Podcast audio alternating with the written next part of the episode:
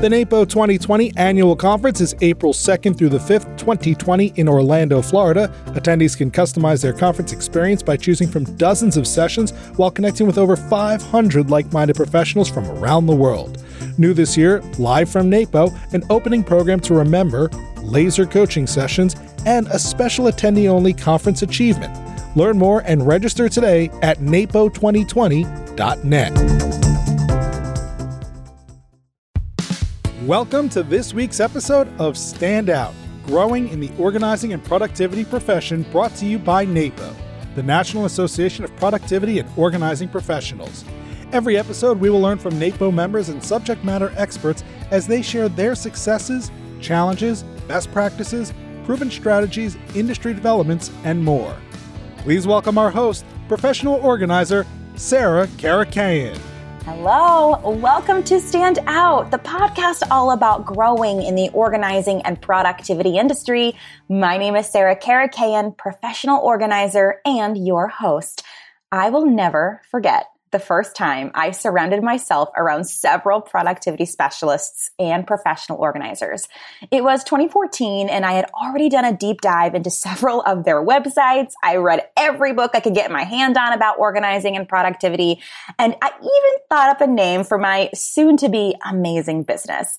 The next step for me was to join NAPO and join my local chapter. I lived in New York City and I was beyond nervous to attend my first meeting, but I was also so excited. For the previous 12 years, I had been a professional actor in New York, but I found myself yearning for something else, something different. I was ready for a career change and I quickly learned that I was not alone. At my first meeting, there were tons of NAPO members who had also switched careers. And listeners, you can do it too. Maybe you've already made the leap and you're here to learn ways to grow your business. And that is amazing. But maybe you're here because you want to make the switch, but you just don't know how. When do you know it's the right time? How do you take the leap? Well, today we've got someone who not only took the leap, but believes that you can also take the leap well into your 50s and 60s. June Carter is an entrepreneur founding corporate interior solutions and GYST Get Your Stuff Together Solutions. She has moved within the worlds of corporations and creativity. Her experience inside major corporations such as AIG, NBC, Steelcase, Knoll, and 3Form provide June with the right forums for problem solving, design, and business. After a successful career designing corporate offices, June Carter transitioned into home staging and professional organizing. Combining all of June's background and experience, GYST Solution creates beautiful spaces and she gets measurable results. With a Bachelor of Fine Arts in Interior Design, June's career as a certified professional organizer and an accredited staging professional master is the result of the combined ability to be creative, provide spatial solutions, increase productivity, apply professional organizing skills, and finesse sales and set priorities. June is a CPO, so a certified professional organizer, an accredited staging professional master, certified accredited staging professional instructor for the International Association of Home Staging Professionals, the home stager coach for the IAHSP coaching program, and a graduate of the Coach Approach for Organizers Foundation coach training program. The Carters live in beautiful Fernandina Beach, Florida, with their happy rescue dog and are proud parents of their daughter, a Coast Guard member. June, I am so excited to welcome you to today's show. Thank you. I'm really happy to be here. I love NAPO and I'm particularly happy to give back and I do listen to all your podcasts. I'm a fan. Thanks for being a listener. And I feel like today's episode is going to be one of those that listeners, after they're listening to it, are going to turn it off and feel like they can conquer the world because we can. We can do whatever we put our minds to, and, and you're proof of that. Let's dive deeper into that time that you decided to transition from corporate interiors to professional organizing and staging and, and starting your own business. Can you just dive a little bit deeper into why you decided to make that decision and then maybe how you started it? Because I'm sure when you started it, it then morphed into what it is today. But take us back to that moment in time when you were transitioning. There's a deep dive story, which I'm not going to dive that deeply, but a lot of the decisions were made for me in 2008, 9, and 10 when the economy crashed. I too was a New Yorker. Bear Stearns, Lehman Brothers, they were all clients of mine over the years, and clients evaporated. So the office furniture interior design business as we knew it ceased to exist. Soon after, we are like cartoon caricature New Yorkers.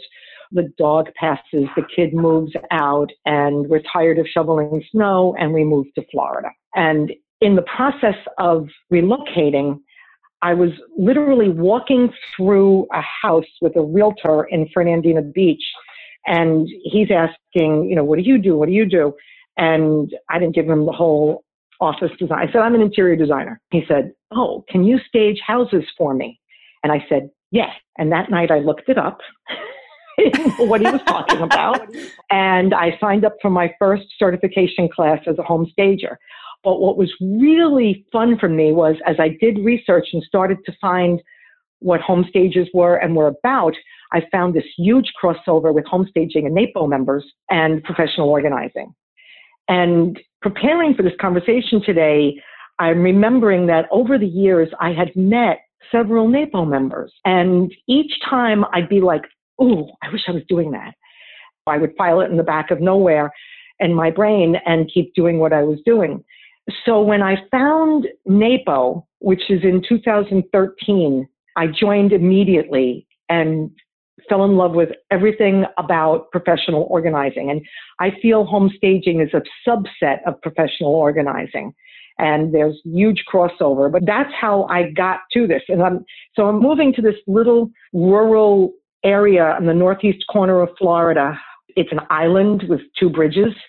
And I'm like, so what am I going to do with my skill set here? And that's where professional organizing and home staging and eventually coaching all came into play because there wasn't going to be that much office design here. That being said, I've had plenty of office design work, but there was nobody else in this area doing what I do. I had no competition. I still actually really have no competition and it just all kind of came together that way. Prior to moving to Florida, you worked in the corporate space, correct? So you didn't necessarily yes. work for yourself. You worked in a corporate setting. How, how, did you know? No, I owned for many years an office furniture dealership where we designed commercial office spaces and furnished commercial office spaces.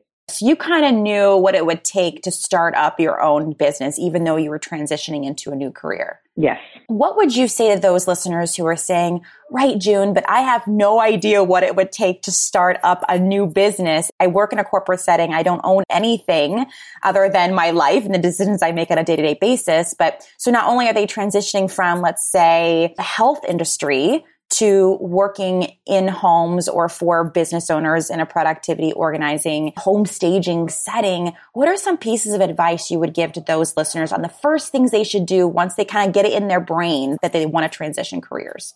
Go to the Small Business Development Corporation in your area. They are free. It's your tax dollars at work. And they're usually housed on a college campus. They're everywhere. And start there start talking to them about, I would like to be an entrepreneur and start my own business. Don't hire an accountant. Don't hire a lawyer. Don't spend any money. Start there. They have the formats. You need a business plan. You need to incorporate, find out what the rules in your community are. Are you in a city where you need a license of some sort? Are there rules about having a home based business? But through all of this, use the Small Business Development Corporation as your guide. Eventually, they also become an amazing lead source. I can tell you that from personal experience. But if you think you're going to be an entrepreneur, that's the place to start. Simultaneously, start getting all the training and education that you can. So what I did for that last two years when I was in New York before I moved here, I took every NAPO course that I possibly could. The NAPO education is some of the best in the world, and I've been through a lot of education, and I just kept taking courses. And I went to the conference while I was still working for another company, which I was embarrassed to tell people, but I found out later a lot of people do that. So I started to know people. I started to hear what they did. I started to relate to my peers. So get the education, go to conference, and get your local free help. I suppose there's two pathways here, right? There's the pathway that you kind of had to go on where it was 2008 and business declined, or it was, like you said, almost non existent. So you were kind of forced into figuring out what that next step is for you. But at the same time, you kind of had this idea about what you wanted it to become. And there's also the other pathway of sitting in your office, doing what they've been trained to do and dreaming about another life in the organizing and productivity industry and just not knowing what those steps to take. But it sounds like those two paths can kind of meet in the middle, like you said, and just start getting training and start talking to other people who are already in the industry. Yes, and get the help that's available out there for starting any business through the SBDC. Now, there's a little piece of that puzzle. After I had to close my business, I got recruited to another end of the same office design industry. Lovely people where I was way underemployed for a number of years until we moved to Florida. And having the economy crash like that for me was a little bit of a crash and burn, or let's just say a lot of a crash and burn. And what I have found is people who are transitioning had some kind of an awakening, a change, you know, a crash and burn. Something happened where they went, I want to do something different, some pivot. And mine, of course, was the economy. So here I am working for this very nice company, keeping all of my old 100 hour a week habits and just doing what I've always done. I'll work harder, sleep less, work more, push harder, what I'd always done when I owned my own business. And this time it wasn't working and the results weren't happening. And I was like, you know what? I just don't want to do this anymore like that. And as a commissioned salesperson, that could be the kiss of death, but it wasn't. And what happened was the year that I kind of let go of that behavior was the year that I hit all of the sales contests and I won these big contests and I booked the biggest orders of my career. And it was something very woo woo out there about the letting go of, I'm not going to do what I've always done and having everything come into play. Now, what was also interesting was my management was watching this and they're like, She's not over, she's not crazy. She's not stressed. She's working well and her numbers are going through the roof. And they asked me to do a presentation at the national sales meeting on time management. Now I knew something small about time management from going to our conference and taking our classes. But I had to do a deep dive into what time management really was to do that presentation. Now, the kicker was they ran out of time at the conference, the National Sales Conference, to do that presentation. That was a big turning point for me and that somebody recognized it. You did the whole work less, make more theory. And I think that's a really important point to bring up is that listeners, if you're thinking about transitioning and let's say you're not planning on working for another organizer, productivity specialist, but maybe starting your own business, that it can feel like you have to work those 100 hour work weeks and you have to just push, push, push and sacrifice. So June, I know we're all organizers and productivity enthusiasts and professionals here, but what was that small thing you knew that helped you transition and use your time better? Were you just prioritizing what was the most important thing to get done and doing that first? The most important thing was balance. And when I moved to Florida, I made a commitment that I was not going to go to night events I don't do networking at night. I don't go to events at night. I don't meet clients at night and I don't do anything on weekends. That was part of my personal commitment was balance. I'm a Libra. The sign is the balance scales. And this is the first time in my life that I have balance. And I still work hard, but pretty much at five o'clock, maybe 5.30, I stop. I feel like that forces you to make better decisions between the hours of nine to five. You don't even consider five to midnight to even be that time where you can get caught up and dilly dally. Like you're, very focused on what you need to get done during those eight hours. And it's paying off in just feeling better and happier. I've had a few days that were like over the top busy and I was like, this feels like old stuff and I don't want to do this anymore. And then I shift. I'm not that person anymore. Okay, we're going to take a very quick break, but when we come back, I have a very fun question for June that I think a lot of you listeners are going to appreciate me asking her. So we'll take a quick break. We'll be right back. The Barry Izsak Gloria Schler Conference Scholarship Fund was established in 2012 to provide financial assistance to qualified NAPO members to attend NAPO's annual conference. The scholarship provides the recipient with a complimentary full conference registration plus basic hotel accommodation for two nights. Make a difference by donating to the scholarship fund today at napo.net slash scholarship. Okay, we are back, and I've got June Carter here who believes that you can transition into the career of your dreams in organizing and productivity, even staging or other subsets of organizing.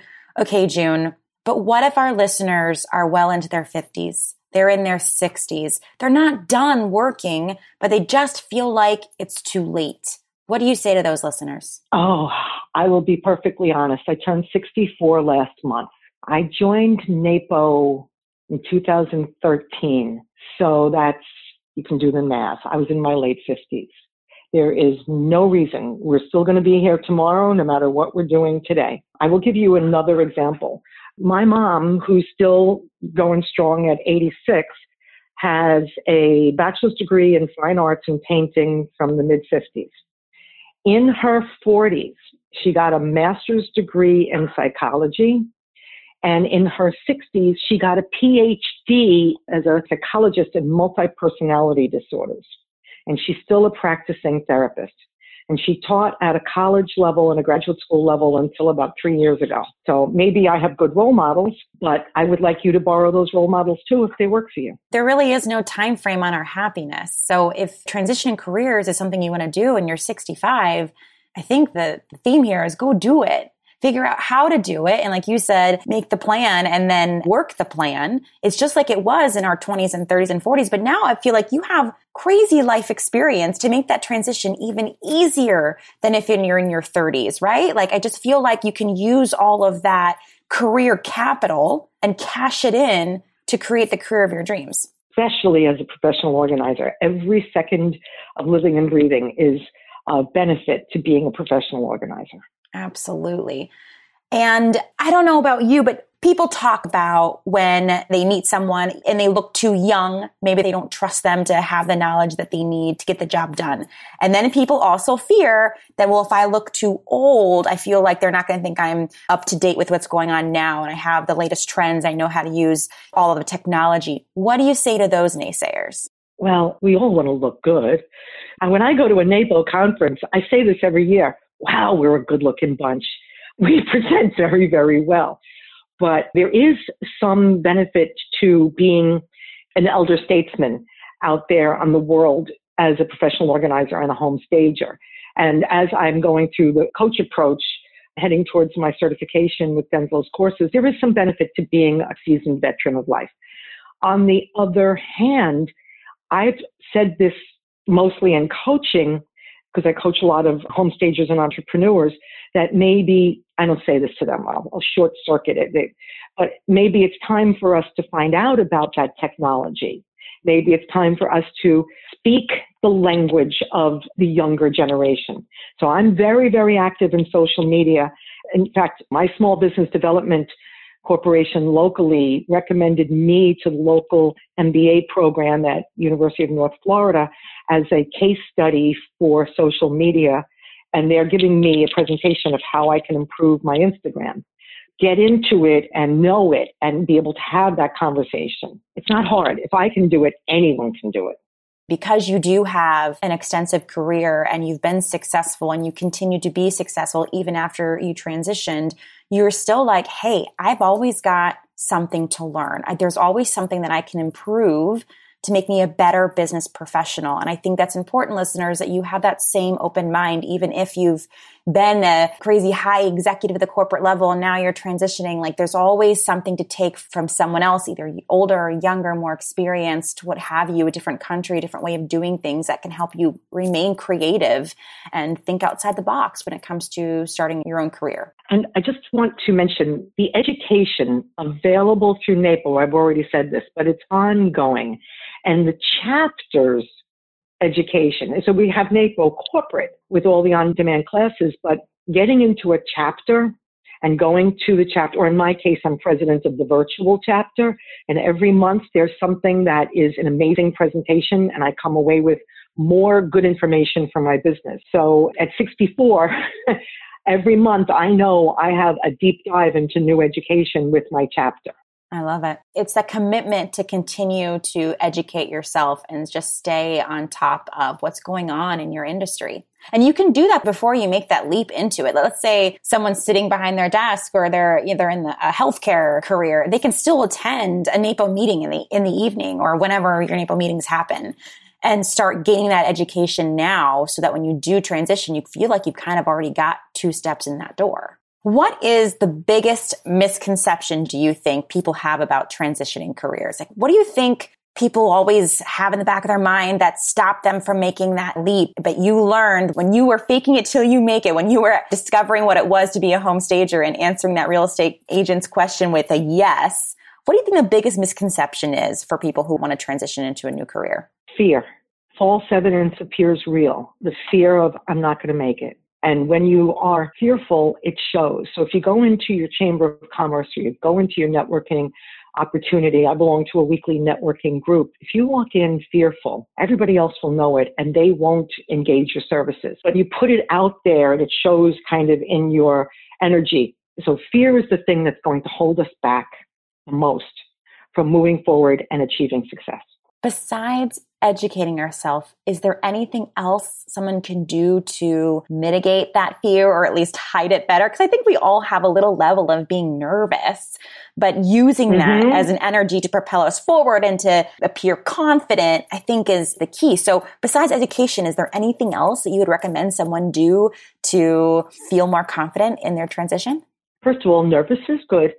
Nervous means that we're still alive and breathing. I just had to speak in front of my networking group, and I will say every time I get a little flutter before. And part of the reason the education is so important is if you are armed with the knowledge of all the kinds of courses that we provide, you have the information. So rather than say, I don't have it to draw from to give you, Mr. Potential Client, you're like, I may be new at this, but I've got the information in my brain somewhere that I can draw out as I need it.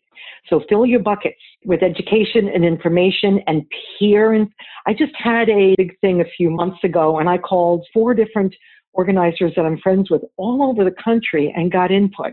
You know, so have your network of others of us and be armed and ready. Practice your elevator speech in front of the mirror or in front of your biggest critic, like your kid or your spouse or your sibling and be ready to present yourself to the world confidently. I love that you said to tap into your peers because I think that's what helped me too. And I got a question about invoicing or I got this client who was just giving me all this pushback and then I could just go on to, for me, it's my Facebook groups, you know, mm. go onto my Facebook group, mm. post the question and then all of these amazing professionals who are way ahead of the game more than I am are giving me essentially free advice to solve that problem. And I feel armed and ready. So creating that safe circle of professionals around you is also, for, for me, it was key, continues to be key. And now I've been in business for years as well. So thank you for bringing that up. And I think joining associations is a great way to meet those like-minded people that you want to surround yourself with. And it's fun. It is fun it's fun to kind of be around your people, right? Like you get to nerd out about all the things that just make you excited and giddy to chat about. So it's a lot of fun. Okay, June, if you could leave our listeners with two sticky notes. So they're going to write these down on their sticky notes. They're going to put them on their bathroom mirror and then make a change this week or transition or pivot. What would you leave our listeners with? The first is to trust the process. And that also translates into make your plan, plan your work so maybe today you're looking at three years down the line and you're scared of where it's going to go. Stay where your feet are, trust the process, take it one day at a time. So trust the process. And then how do you manage that process is the second sticky note, and it's NAPO. Use it. Use your chapter, use your peers, use the local and national conference, but use NAPO. There's a course to cover almost every topic. And armed with that, you can go back into your process and you know you're ready and prepared. I love that. I think that is solid advice. Where can our listeners reach out to you to find out more about you and your journey, June? www.gyst.solutions and I'll give you my email gyst dot hssamcat at gmail.com. And of course, you can find me through the NAPO website. yes, I think the overarching theme here really is to find your association. NAPO is out there for all of us to use as a tool. And I know this is the NAPO podcast, but it really is true. I mean, you found the courage through NAPO. I found the courage through NAPO. And if you're here listening to all of this content, you're into organizing, you're into productivity and all of its subsets. So really NAPO is the king of where we all kind of come together. So there are people what you can find in your communities that maybe don't know about NAPO yet, and that's great. But just know that NAPO is here for you and it's a tool and it's ready. And there are so many things that you can do to arm yourself with that knowledge so that you can continue to trust the process. So June, thank you so much for all of your, for your knowledge and sharing your story with us. Listeners, I'm going to ask you, how are you going to own this? Let us know. We want to celebrate with you. I'm Sarah Karakayan. That wraps up this episode of Stand Out. Thanks again for being here with me and learning with me. If you like this podcast and you're able to walk away with inspiration or something valuable, would you leave us a review and let us know what that was? We want to reach as many organizing and productivity professionals as possible. So if you listen to this episode and maybe you're in your career and you're rocking it out, but you're like, but you know what? My buddy Susie, she needs to hear this episode. Share this episode with her, with your team, your colleagues, whoever else might benefit. I look forward to hanging out with you next time. I'll talk to you then. That's all for today's episode of Stand Out, brought to you by NAPO, the National Association of Productivity and Organizing Professionals. Be sure to visit napo.net to join, learn more about our educational offerings, local chapters, and more.